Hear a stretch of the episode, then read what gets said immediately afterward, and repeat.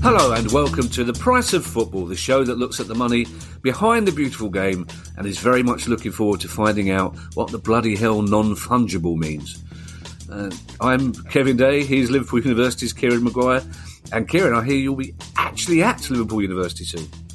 Yes, yes. Uh, term starts, so I'm uh, I'm looking forward to doing some face to face teaching, having done it mm. via Zoom for 18 months where you start off with half the people are, have got their pictures on Zoom, um, and then by sort of 20 minutes later, you're down to 5%. And I know I'm competing with, with uh, Instagram and Angry Birds, and I'm pretty much onto a loser there. Yes, well, we'll be talking about your Zoom photograph later on in our interview. But, uh, it's nice to know that the old home in Sussex will be a little quieter without spreadsheets rustling and Siouxsie and the Banshees blaring out of the speakers. It'll just be the gentle sound of corks being popped and Finley gnawing on a wonky chomp. Absolutely. now, later in the show, we will hear from Steve Shipman of the Oldham Athletic fan group Push the Boundary. But it's Newsday, Kieran. There's not much news today, but most of it is um, a little bit weird. yes. Um, the first story, the first story is not that weird, to be perfectly honest. The weirdness comes afterwards. But the South American Football Confederation has joined UEFA in opposing the idea of a World Cup every two years. Yeah, this, this, is very strange because in 2018, uh, CONMEBOL, CONMEBOL um, which is the South African Confederation, said uh, they, they, they, were keen to promote a FIFA World Cup every two years. And now they've joined up with UEFA uh, and and the what they've said is that there's there's no sporting justification in holding the tournaments so, so frequently. Um, UEFA uh, Aleksander uh, Ceferin, who is the uh, the head of UEFA, is threatening a boycott if if it moves to this. Um, and Jurgen Klopp, uh, I think, has summed it up in. Uh, I, th- I, think he reads my tweets. He says, uh, "In the end, it's all about money. That's how it is." And mm. yeah, I, I, think he's he's exactly right. Um, FIFA are jealous of the amount of money that UEFA generates from both the Champions League and uh, the European Championships. Um, and FIFA only generates money every once every four years. So by uh, by doubling the number of tournaments, you you double the amount of cash as far as they're concerned. And uh, they, have got the uh, the support of the the African Confederation, the the Asian Confederation, the Caribbean Confederation, and so on. So it, now it's going to come down to uh, a vote. Uh, and I think you need a two thirds majority in order to to put through something of this significance. But it's it's it's going to be pretty much borderline. Uh, I think FIFA has 211 uh, countries who are affiliated to it, uh, each of whom get an annual payout from mm. FIFA, which is linked to FIFA's financial success. So, uh, you know, if, if I was uh, the Cook Islands or uh, you know Nicaragua or, or, or Nepal, you, you, can see why these uh, why, why these local associations or local domestic associations are in favour of, of a World Cup every two years because it means more money for them. And, and you know, Jurgen Klopp's exactly right. It, but it's not it's not just money; it's also power, control, and politics, which which were, of course, the the driving forces behind Project Big Picture and the Super League franchise. Mm. It's it's a good job we know, Kieran, that every football association within FIFA will take the money they get and distribute it fairly around football in their country. We can rest assured, safe in that knowledge. Now, I said South America. You said South Africa, so already the BAFTA's gone for this. Oh, pod. sorry, sorry. Yeah, I meant to say South America. Yeah, they go yeah. South America. Fine, okay. This is this is yet make a note. Yet another one we shouldn't send to the BAFTA committee. um, now this, I'm, I'm going to have to take your word for this. That this is an actual thing, Kieran, because Guy yes. hasn't Guy hasn't convinced me. Uh, it says here La Liga is about to start selling non fungible tokens. Um, it's now my favourite word. So sorry, darling, it's non fungible. Um, I also like the fact producer guy wrote it in his email as NFT, and he he forgets I'm arts. So I assumed he was talking about some sort of series of football documentaries at the National Film Theatre. Oh, but no, it's non fungible token. So does that mean there are fungible tokens, Kieran? Or was that um, money? F- fungible is uh, sort of has, has has some sort of real re- reality to them. So th- these things, it's effectively the same as Panini cards without the card. Well, so you, what- Sorry, what- what- hang on a and, and, and, and, it, and it is as daft as it sounds. But what you need is if you find enough gullible people around, you can sell them the equivalent of magic beans in the sense that you say, I'm going to give you um, ownership of a uh, of a Cristiano Ronaldo uh, Panini card or the equivalent of, and there's only one of them around, and we're going to agree that you own it, and everybody else is going to agree that you own it. And, and whilst there's enough people believing that you own this Cristiano Ronaldo card, it, it has so, some value because in theory you can sell it to somebody else. Um, so so that's the that's the basis behind these and you will be able to trade them. You will be able to buy and sell them. There will be a market. Um we're is, is this this sort of brings up memories of football index to me um, Mm. in, in the sense that uh, they're, they're trying to create a market for something which doesn't physically exist. Um, but if the if the football authorities buy into it, and that yeah, some of the footballers they're giving their names to it uh, as well, then people start to believe in it. And yeah, I've, I've always um, I've always taken the sort of my, my concerns always, but sort of you know the, the Goebbels uh, uh, b- belief that if you tell a lie enough, Mm. it then becomes the truth. A- And if people believe that these NFTs, and all that you will get is you got an email which says you now own the online version of Cristiano Ronaldo, or uh, you know, or, or you know, other, players exist, of course, you know, Messi and Wilfried Zaha and so on, and you, you'll you'll be able to do this um, and claim ownership. But people say, well, hold on. What, what exactly have you got? You've you paid a lot of money for the equivalent of an email. You do realise you've put an idea into producer guy's head here. Invisible merchandise. It's, it's like Fifteen quid for an invisible T-shirt. Uh, no, I, I sent it. Did you not get an envelope? I got an envelope. But there was no T-shirt in it. Yeah, it's invisible. It's not. It's not. It's non-fungible. It's inside. not you fun- haven't looked hard enough. It's not. so fungible is tangible, essentially. Then is it the same? With, Yeah, yeah. Um, f- fungible is. Uh, they- they try to make it. It's it's unique. Um, something which is fungible is if you know if, if if if I've got two cans of baked beans, they're they're they're effectively what are called fungible assets in the sense that yeah they they both contain baked beans, and as far as everybody else is concerned, those those beans are identical to one another. A non fungible means that it is a unique token that you are buying. So it's a bit like a unique Panini card. this is like Doctor Nick in The Simpsons, isn't it? Inflammable means flammable. What a country! Um, another weird one, Kieran. It's been revealed that Neymar is being paid half a million euros a month, not to talk about religion.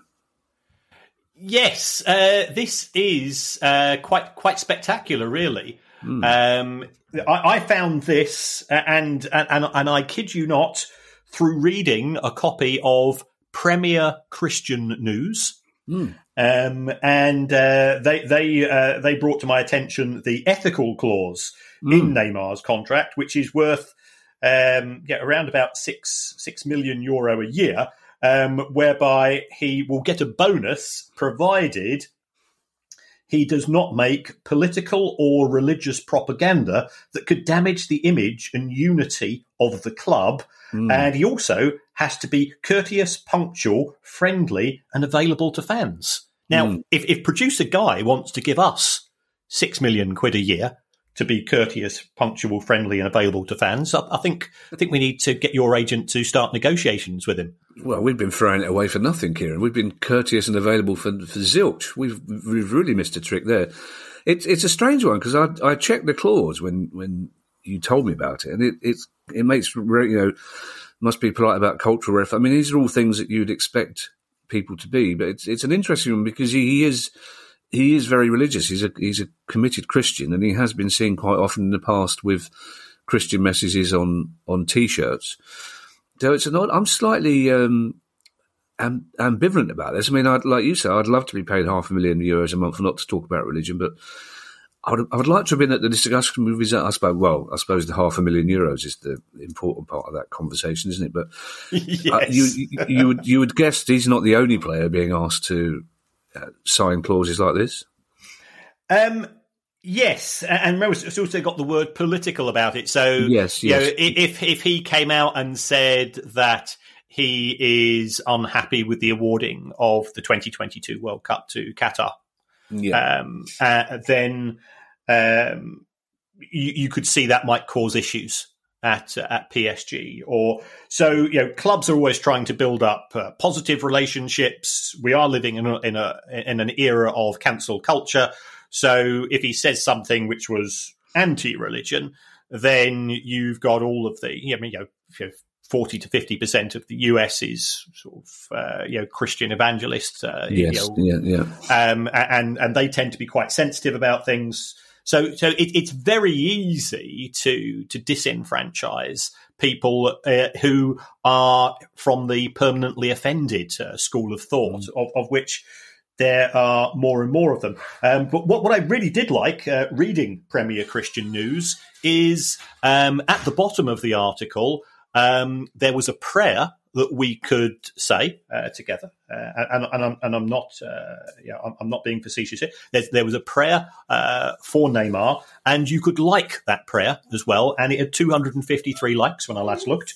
Mm. So, so uh, you know, it, it, clearly is a, uh, it, it's a website which is takes its views seriously. And you know, as an atheist, I, I my, my view is in all things is, is just respect other people's views. But mm. it, certainly is a strange, uh, uh, it's a strange clause. Yeah, it sounds like Finley the, the dog is praying for wonky jumps as, as, we speak. Yes. and it's, I just, you imagine the Kieran if you and I were permanently offended. I mean, we've got a right to be with some of the emails we get sent, but just shrug it off, really. Um, now, this story is not only weird, Kieran, but also annoying. Um, was it a yawn? it was Finley. has he had a busy? Has he had a busy morning? yes, yes. He's he's been licking his non testicles and he's he's got bored. you would, Kieran. Yes. You would. Um, UEFA have banned Ajax from from wearing a Bob Marley inspired kit. I'm really sad about this story, Kieran. Yeah, this is this is. It was such a wonderful story when it, when it came out. So um, a few years ago, Ajax were playing at, uh, I, th- I, think it was an away friendly or something, and mm. somebody put Three Little Birds by Bob Marley on, on the on the tannoy before the match started, and everybody started singing it for mm. you know as as these things have a habit of doing, and then it sort of became adopted by a section of the Ajax fan base, um, and uh, as a, as a you know as a as a homage to to a great great man. Mm. Um, um, they came up with an agreement with uh, uh, Adidas that on the um, on uh, on what's referred to under Article Seven, Paragraph nineteen oh one of the uh, FIFA rulebook as the collar zone, i.e., you know that little bit at the back of your collar. Um, yeah. They were going to put three little birds in red, yellow, and green, or one color to me, um, and that that was it. And you know, you, you, would have thought, and you know, they announced this, and everybody thought it was a great idea, and it sold four times as much, four times as many units as any other uh, Adidas Ajax kit. So, you know, Adidas are happy, Ajax are happy, the people who are buying it are happy because, yeah, they they got this this very tenuous association between Bob Marley uh, and the football club, and also it's it's a great looking shirt. It has to be mm. said. Um, and then the completely humorless, po-faced people at FIFA, sorry, at UEFA, said, uh, "Well, you can't do that because uh, the collar zone can only have a manufacturer's logo or a sponsor's advertisement. So those are the oh, areas which can be formally." Um, formally uh, at, at, the back of the shirt at the collar zone. Um, so therefore, when Ajax play in UEFA competitions, they have to have a specially made kit which doesn't contain the three little birds. But I believe that the retail version, because it's flying off the shelves, made by Adidas, uh, still has those. Well, a sensible thing for Ajax to do would be just to start a company called Three Little Birds and say they're sponsoring them. Can they do that? Would that? Yeah, yeah, that that that that would work. Yeah, hmm. I've had a, I've inadvertently had a sensible business idea. Uh, I remember seeing Bob Marley at the Crystal Palace Bowl, and, and, just as the sun was setting, it was just one of the most oh, amazing, wow. one of the most amazing gigs I've ever been at. It's fantastic. Um, uh, on the subject of kits as well, Kieran, and this is our last story this week before our quite emotional interview. Uh, there will be no more green kits in Serie A, and this is obviously of great interest to you.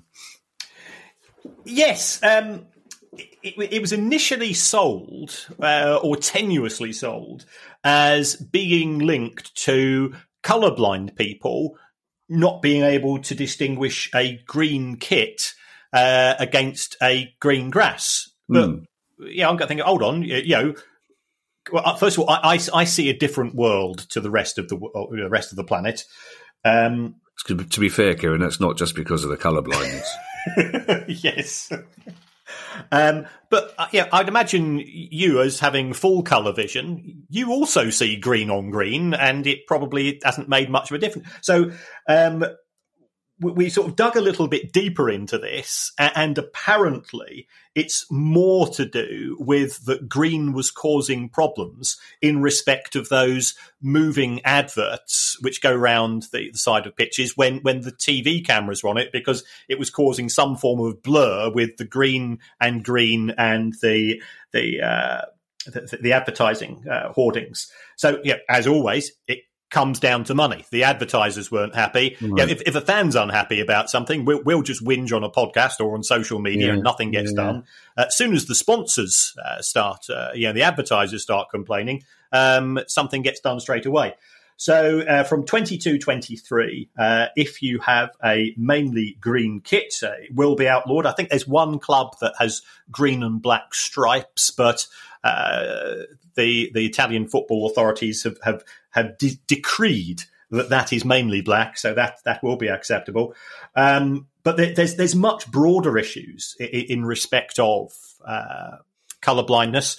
Uh, for anybody that was watching the Manchester United match last night, um, you you could not make out the numbers of the mm. um, of, of, the the, numbers of the players' shirts uh, because of the way that the the, the broad tone, and it's, and it's a tonal issue when you're colorblind, was very similar to that of the shirts themselves.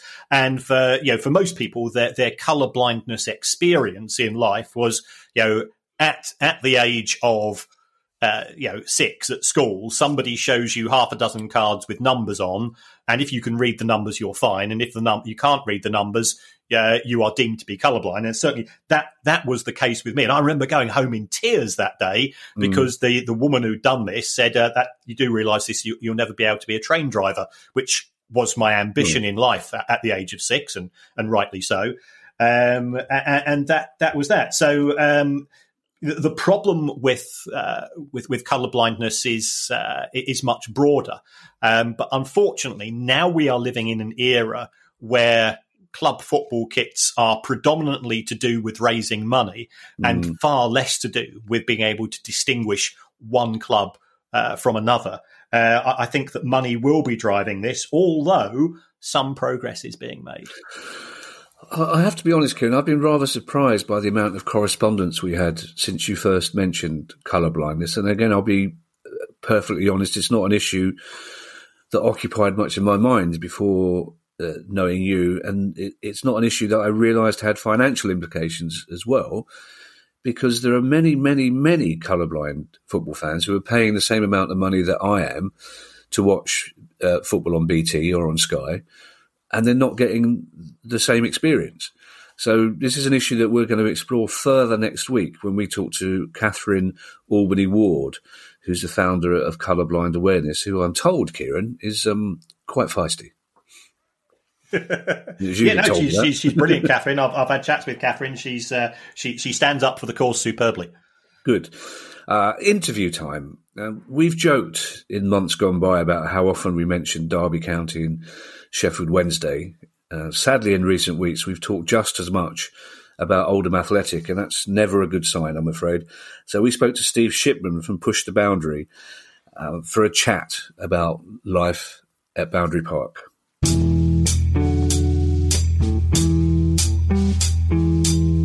Steve, thank you so much uh, for talking to us it's it's lovely to talk to you, except it's it's not really because we only talk to people when their club's in trouble, unfortunately. Yeah, indeed. Yeah, thanks for thanks for having us, and you know, thanks for highlighting the, the, the plight that we're going through. Yeah, before we talk about that trouble, Steve, just tell us a little bit about your club and how long you've supported them.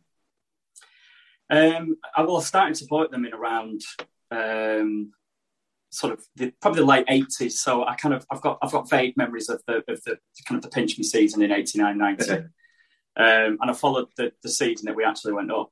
Um, my first ever game was actually the uh, was Roger Palmer's testimonial testimonial, which was the last game that the Chaddy End was was all standing as well.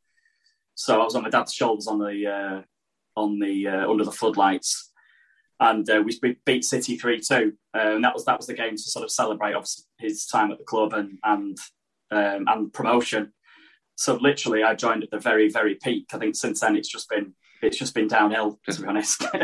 gradually, gradually downhill, but that's uh, that's escalated in the last few years you've probably got vague memories of relegating us from the Premier League then when you had to win all three of your last games and we had to get a point and you did yours and we didn't do ours. Yeah, that was um, yeah, that was one that was a hell of a week. Yeah. To be honest, three three wins in a week was um, unbelievable. Yeah. Yeah. Well it, it was it was partly our team's fault for doing a lap of honour before you played any of those three games, which the Palace fans let them know in no uncertain terms. Now listen, Steve, in the opening paragraph of Push the Boundaries mission statement, you say that fans of this club have for far too long been ignored and treated with contempt by the owners of the club. For some of our listeners worldwide, just remind us who those owners are and how this situation has come to this. Um, I mean, technically, there's one owner. So, you know, the guy whose name's on the door is Abdallah Lemsagam. Um, but he sort of works in collaboration with his brother, uh, Mohammed Lemsagam. Uh, and they've been in situ since they took over the club at the end of January in 20, 2018. Yeah. And how did the relationship begin and how has it deteriorated so badly? Um, I mean, when they when they came in, there was there was there were rumours that there was a sale going through, and, and, that that was probably coming through around towards towards the um, probably at September October time of uh, of 2017, so at the start of the season. So they were kind of making decisions behind the scenes as, as the sale was going through, and and there was there was the odd sort of rumble of like you know staff members leaving. Um, and and I think a lot of that was attributed to the fact that maybe you know he was just getting his own people in and, and maybe clearing out some of the people from the old regime, which you know you sort of give a little a bit of leeway for that. Um, and then there was a game against Blackpool when we lost the game two one. We started the season poorly under um, under John Sheridan, and um, he only named I think it was I think he named three or four substitutions uh, substitutes, um, and it, the rumor was that that was because it was kind of a he was standing his ground against the the number of of trialists that were mm. coming through the door. Um, you know, substandard trialists that hadn't been approved by the manager. Um, and lo and behold, I think a few games later, John Sheridan um, sort of left by mutual consent, and we got Richie Wellens in. Um, so that that was kind of when it when it started to we started to see things. I think um, it probably escalated when we got to the end of the 17-18 season when we got relegated uh, against Northampton, and we'd had we'd had an ever-present player called Ousmane Fané who, who was a central midfielder, and for the last two games he was left out of the squad. Um, and I think it was there was an article that was done in I think it was May or June 2018 um, by a, a, journalist that, that follows Oldham, and he was basically said that he'd had a falling out with the with the chairman in the dressing room after one of the league games, and he was never to be seen again. You know, he, would left the club, and, and that was that. Um, and we got relegated. So it was then the, the, the rumours of interference um, started to started to raise their head really. Right. Uh, do the supporters trust still own three percent? Yeah, the, the, yeah the supporters trust and now the foundation they own three percent. That was gifted to the club back in two thousand and four when we when we came out of administration. Um, so they are yeah they they've still got three percent. They're non-voting shares, uh, right. so they're B, B shares in in the football club. Yeah. And is it right that in the deal in which he bought the club, that didn't include the north stand because I'm aware of situations like my own club, Palace, where we didn't own the freehold of the whole ground. But it, that's a strange situation if you don't own one stand. Um, well, we don't own the ground, um, ah. but I guess the the situation with that is, and there's, there's a lot of misconceptions about this. Um, we've not owned the stadium since 1999, um, so we've rented it for a, a, considerable amount of time. What what happened was um, we tried to move grounds um, in 2000, around 2008. So we we bought a, uh, the council bought some land um, and we were going to redevelop on that land. But it turns out that there was a, um, I think there was a war memorial on there or something, so mm. um, we couldn't build on it. So as a result, um, the the council sort of held their hands up and said, "Well, we've messed up here. We we will um, we will buy the land back off you, um, and you can we'll give you some money to redevelop Boundary Park." Um, so that that took place, and that's how we've ended up with with the one new stand that we've got, the North Stand. Um, and yeah, the, the, the current incumbent chairman um, is responsible for the rent on that. Um, so effectively, we rent the uh, it's rented back to the club on a, on a, on a match day, but every other time it's owned by somebody else. Can I just bring, really. yeah, can I just bring Kieran? Can I just bring you in on that because it's very difficult. I mean, you, are losing a lot of match day income for a start off when a lot of it's going on rent, and it's very difficult to move the ground forward when you don't own it, isn't it? Yes, if, if you take a look at uh, other clubs who are renting the ground, especially under the terms of many of the rental agreements, they, they've they've not got a lot of power. You, you know, I know, I know it's on a different scale, but part of the beef that West Ham fans have is that since moving to the London Stadium, they've been unable to push things through as quickly as they'd like, and that's caused a lot of resentment. Um, there's there's ways of it's a horrible word, but it's it's a necessary word these days. There's ways of monetizing a stadium if you own it. You know, turning it into a 365 day uh, facility, use of conference, and, and, the fans tend to buy into that because they see it as being their stadium as opposed to you know just a, a, a, a revenue earner for somebody else. Uh, thanks. I was slightly distracted there, Steve, because we're doing this on Zoom for technical reasons, and the, the, picture of Kieran that comes up is him in a full Brighton kit, doing doing the complete John Terry by the look of it. Um, I'm, I'm, not, I'm, not, selling tickets to, uh, to, to, to, show people around the ground. You look like you're looking up and about to hit a 30 yard pass, Kieran. You look like the first two yards are in the head. You've reached that stage of your career where the first two yards are in the head. Um, uh, Steve, uh, Abdallah Lemsagam seems determined to ramp up tension with the fans. He's responded very badly to the peaceful protests that have been going on. He's tried to stop some of them getting into home games and the away game or, in. Why do you think he's doing this? Because his open letter, perhaps you can tell us about that as well, because that ramped up tensions even further. What, what's his position? Why won't he communicate with you? What's what's, what's the, the problem in general? it's I think I mean we've we've as a group we've tried to engage with the club for around 18 months now. So we're trying to get them to the table to say, let's let's talk about these issues. You know, we're, we're raising red flags, whether it's you know winding up petitions, whether it's unpaid tax bills, whether it's reports of late wages or turnover of managers, and they've always upheld us us as in the, us as a group and us as in the supporters um, at arm's length, and he, he, just doesn't seem to want to address or take any responsibility for any of the mistakes that have been made in that time. And I think up until very recently, you know, before these protests started, he was he was insistent that you know the people that have got an issue with the way that he's running the club are a minority, and I think that it's it's obviously clear to everyone now that that that isn't the case. Um, I think he's having having met him um, on, a, on, a, couple of occasions. He's very much a person that he, he, he doesn't doesn't take criticism well. Mm. Uh, let, us put it that way. Um, so I think when he's when he is backed into a corner as he has been in the last few weeks, it, he will retaliate. You know, and, and, and even his you know you touched on his open letter. Even his open letter is is kind of a um, he sort of started off by saying, you know, that this isn't this isn't really my doing we know you're not happy. But then he's sort of gone into that, that middle part of the sandwich. I won't, I won't say what sort of sandwich, but the, that, he's gone into the middle and, and said, well, you know, these are the mistakes that we've made. And then at the end of it, he's kind of gone back to saying, well, uh, but it's the fans that are hurting the club. So even in his admission of guilt, he's not. It, it wasn't really that much of an admission of guilt. It's more kind of this is on you rather than on me. Mm. I, I, I, worry for you, Steve, because I'm trying to find a way of saying this that won't get producer guy twitchy about legal issues. But he, he seems to me, as an outsider, to be a man who's running the club into the ground. I mean, he seems to be doing this deliberately. I mean, that's that's the worry, and that must be the worry for Oldham fans, isn't it?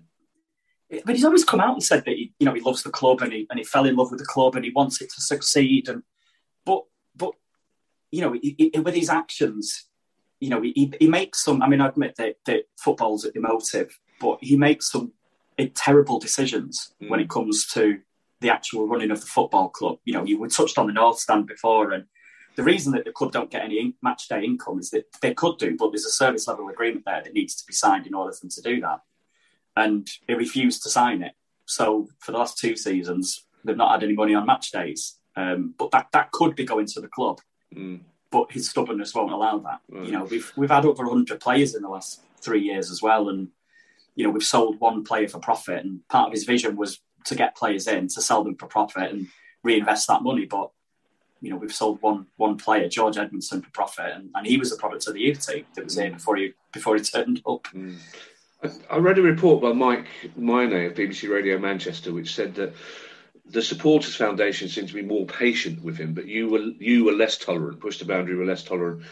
What, what did he mean by that? And in general, are the fans united? Um, I think yeah. I mean, we we were formed because I guess to put it bluntly, because we didn't feel that that the trust were doing their job.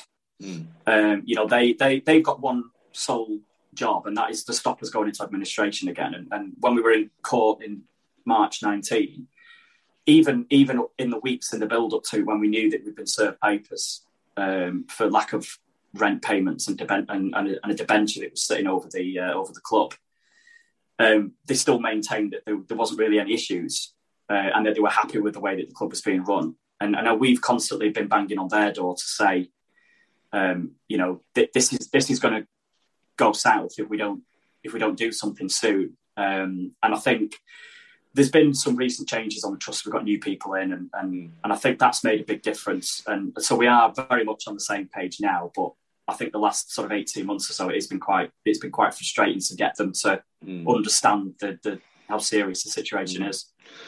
Well, the, the bad news is, and again, the guy will, will want me to say for some people it may be good news. The bad news is that only three days ago, Abdallah Lemsagam says he doesn't want to sell and hasn't received any offers to buy anyway. So he's adamant that he wants to stay at the club and, and turn it into whatever success is for Oldham.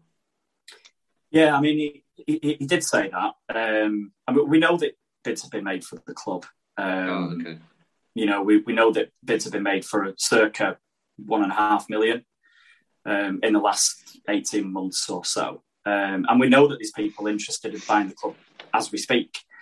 Um, I think it's his insistence of the, of the, asking price that he wants for it. I mean, essentially, obviously, as we touched on before, we we don't own the stadium, mm. so you, you're, you're, essentially buying the uh, the golden share to the football league and and, and a badge um, and, and and the assets in terms of players. Um, so so essentially a golden share and a badge. Mm. Um, so um, you know, from our perspective, it's a case of we have to keep putting the pressure on to say, you know, accept one of these one of these bids, you know, or, or, or at least consider them because the value of the football club is not going to go up while he remains here. You know, he, he, bought it for considerably less than 1.5 million, and that's when we were a, a, a low in the lower echelons of League League One. You know, now we're now we're propping up the entire football league, mm. so um, he can't expect to, you know, get a return on on what he paid for it. Is 1.5 million the asking price, or is it more than that? Do you know? I think that's that's kind of what well that 1.5 is obviously what people will, will be willing to pay. Um, right. He what we we've heard rumours that he's holding out for around five million. Right. Okay. Kieran, um, sorry, Kieran, is that a realistic value on the club? Uh, five million, no chance. Right. Um, you, you, they'd also be inheriting the debts of the club, uh, and as, as, Steve says, they uh, they don't have any major assets. You know, by the sounds of it, you know, the, the, if the playing squad was any good, they wouldn't be propping up the rest of League Two. So there's no value there. Yeah. Nothing in the stadium. You are paying for the prospect of getting to a higher division at a later date, but it, it's uh, it, it's tough getting out of divisions as we know, and it's costly.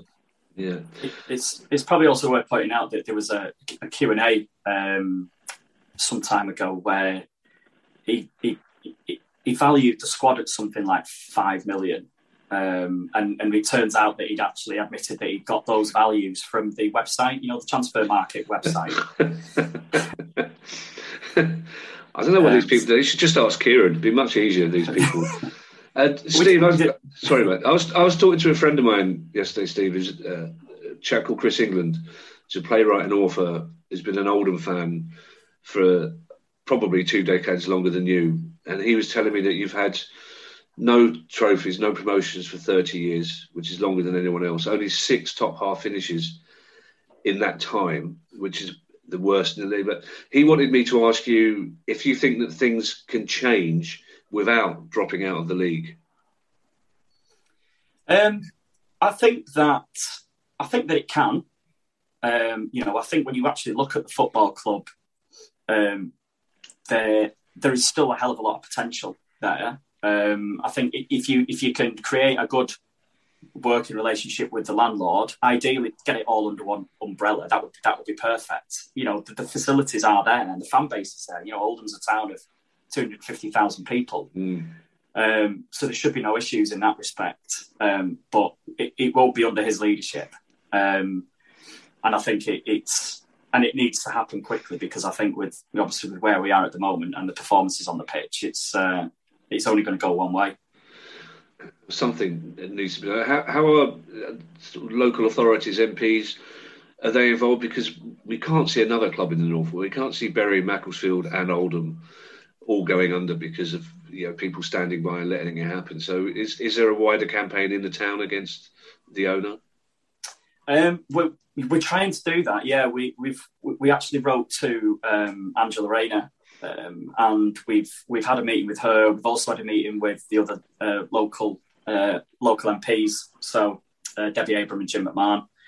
Um, so I think they've kind of got together um, and written to the club to demand answers um, as as far as I'm aware, they've ignored those letters. Mm. Um, but I mean, that's that's the door that, that we will keep banking on um, because it, you know, as as with um, you know our success in the past, if you look at other teams as well, you know, you if a, if a if a team does well, then a town does well. Yeah, yeah. There are, I think, two glimmers of hope well, more than that, I hope. There's way more than that. But two clubs, let's put it that way. Swindon Town have coming out of a situation similar to yours. Uh, uh, most of that down to the supporters. But you were away at Orient last week, and they had a really similar spell to you, didn't they? A, a, a fourth like stubborn owner, eleven managers, two relegations in three years. I think you've had nine managers, and, and and they came out of it. So it is possible. What what do you think the outcome will be, and what what is the outcome you want? Um, I, I, think the outcome will be, uh, and I, am not sure about the time scale, but I think we have to keep keep that pressure on to let him know that this is going to keep happening until until he leaves the football club. Mm. You know, he needs to cash in his chips and walk away because this is not this is not going to work. It's never going to work with the plan that he's got. Um, and I think if I'm being honest, whilst Abdallah owns the club, I think a lot of this is probably driven by his brother Mohammed, mm. uh, who who is the sporting director, who is responsible for signing these players, and and, and amazingly seems to outlast all these managers that, that have come to the club um, in, in, I guess what is a, a show of amazing nepotism. um, and and I think if he gets if he gets bored with it, then I honestly think the owner will sell, and that and that's that's what we have to keep. That's why we have to keep the pressure on. Well, we all have to keep the pressure on, Steve. It's it's it's one of the very many clubs.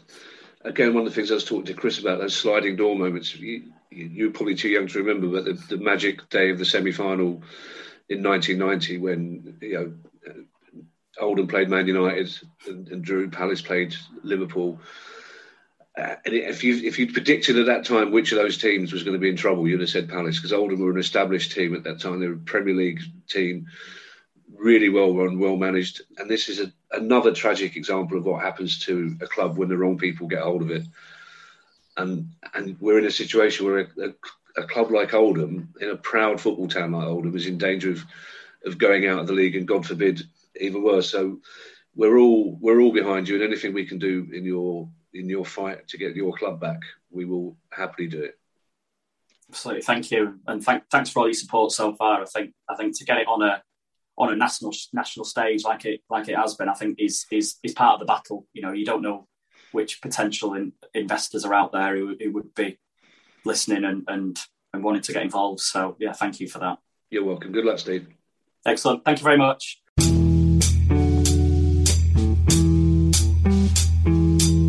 Kieran, obviously, you can you can hear the emotion and you can hear the the worry, uh, but luckily, EFL uh, have communicated with us about one of the issues: the recent um, deluge of tennis balls that were thrown onto the pitch at a game, which I thought was hilarious. I don't care what the commentator said about it being irresponsible. I thought it was very funny and a very gentle way of expressing protest. But I believe the EFL have disagreed with you saying the same thing. Uh, yes, I, I did uh, receive communication from EFL and, and fair play. You know, they they uh, they are monitoring us, um, and it, it, was that they they advised us that a tennis ball um, would fall within the definition of a missile.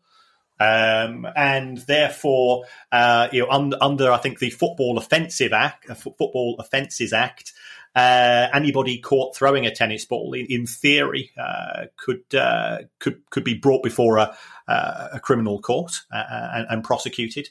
Um, so I, I, think yeah, we are duty bound to uh, uh, you know to pass that on. Um, I, I, think that you know perhaps their their priorities are are different to ours, and again, got to respect that. Uh, you know, and you know, we, we've seen we, have seen recently how you know the use of missiles can can change things. I mean, I'm I'm, I'm not sure that the, the, Taliban popped down to their nearest branch of JD Sports and cleared them, you know, cleared out the Kabul uh, the Kabul store of tennis balls, and that made the uh, you know made the existing authorities run away, along with the uh, uh, you know, when the Americans left. But um, it's uh, it's an issue, but also, you know, we're talking about the football, you know, the football offensive act. I can't remember the exact name of the act. Um, it's but if it's it seems to be football orientated. You know, if if this was a different sport, um, you know, there would be a more relaxed approach. And once again, football fans are effectively being highlighted as mm. untrustworthy. Mm. Um, you know, I've, uh, I've I've seen some very innovative, non-violent protests historically.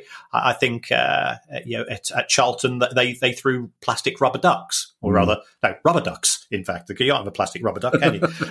thinking about it, um, and and they and they lobbed loads of those onto the pitch, and, and the aim was to highlight a cause for concern um, in a peaceful manner um, in a manner which does contain a degree of humour, because I think as football fans, we, we are aware that there is a degree of prejudice against us from uh, certain certain outlets, certain uh, certain political viewpoints, and certain people, other stakeholders in the football industry who mm-hmm. uh, you know think we should sit down, shut up, and uh, just take whatever they give to us if if cricket fans threw tennis balls on a pitch at a pigeon test match special would be talking about it for years. Um, I was going to say, say if tennis fans threw tennis balls on the that would get a bit confusing. Um, I mean, it's, it's the EFL are right to point that out to you, Kieran, and, and of course get into the hub of the matter as always. But joking aside, it, it, it, this is a really worrying situation. The, the bit that really stuck out for me was the the difference in the, the valuation that the owner has put on the club and the valuation that you think it has. And it's these these are ominous signs, Kieran, aren't they? There's, there's Bury Macclesfield alarm bells ringing all over the place here, aren't there? Yes, yeah. I mean, the, the, the northwest has been through a really tough period. Uh, you know, you, you rightly highlight Bury and Macclesfield, which no longer exist. We nearly lost Bolton. Yeah. There's been issues at Rochdale, which yeah, uh, yeah. you know appear to be uh, on on the mend, but we still don't know who owns those 42 percent of shares. Clearly, you know what happened at Wigan was a debacle as well. Um, so uh, yeah, I, I, think if uh, if the owner wants to make progress, sometimes you have to swallow pride, and sometimes it's ego, pride, and vanity which stop people doing the right thing. It, it's probably in, it's in it's in his interests. Um, yeah, we, we don't condone the the abuse given to his brother, who's been in the director's box, who's uh, mm. effectively running the club uh, on a day to day basis. Football is an emotional game. Sometimes, you know, we, we've got to just try to. You know, keep on the right side of the line with, with regards to those emotions. But if, if you're not wanted somewhere and it's costing you money, because Oldham is still losing money all mm. the time, then then what's the point in continuing? But also, if you're visibly affecting the emotional well-being of, of 5,000, 10,000, 20,000 older fans around the world, as well as the economic well-being of the town, then forget your vanity and pride. Stop it. It's it's the football club is more important than you are. Um, if you'd like to make a contribution to our always free to air podcast, then that would be very kind of you. Please go to patreon.com forward slash price of football. And if you have a question for our questions pod, which is on Monday, then you need to email it to questions at priceoffootball.com. And in the meantime, I shall hand you over to Mr. Kieran Maguire and his dog, Finley, for the customary farewell message. Well, uh, once again, folks, thanks for the feedback. Uh, we, we, do take notice. I'd, I'd like to apologise to the listener in Egypt who thought I was deliberately uh, mispronouncing Qatar. Um, I, I, was just, I, am just hopeless at pronunciation uh, a lot of the time. Um, and he gave us a one star review pure, purely on the basis of that. So, uh, know, I'm, I'm, I'm, my, my, my head is duly hung in shame. Um, but if you if you want to help us uh, financially through uh, Patreon, it costs as little as a pound a month just to uh, to give us a little bit of support. But if you just want to uh, help help the uh, the podcast in terms of its profile and so on, if you can give us a, a five star review. Uh, it, it, makes the business uh, in terms of the charts, which uh, which is producer guy's side of the business, and and he tells us about it, and me and Kevin nod uh, in agreement, though we haven't got a clue what he's talking about. But apart from that, take care, look after yourselves, and. Uh, uh, for those of you who might be going to university in the next week or two, um, make make the most of it. It's all I can say for me. Best three years of my life and uh, have a good time. What a lovely note to end on. Bye, everybody. Bye. The price of football.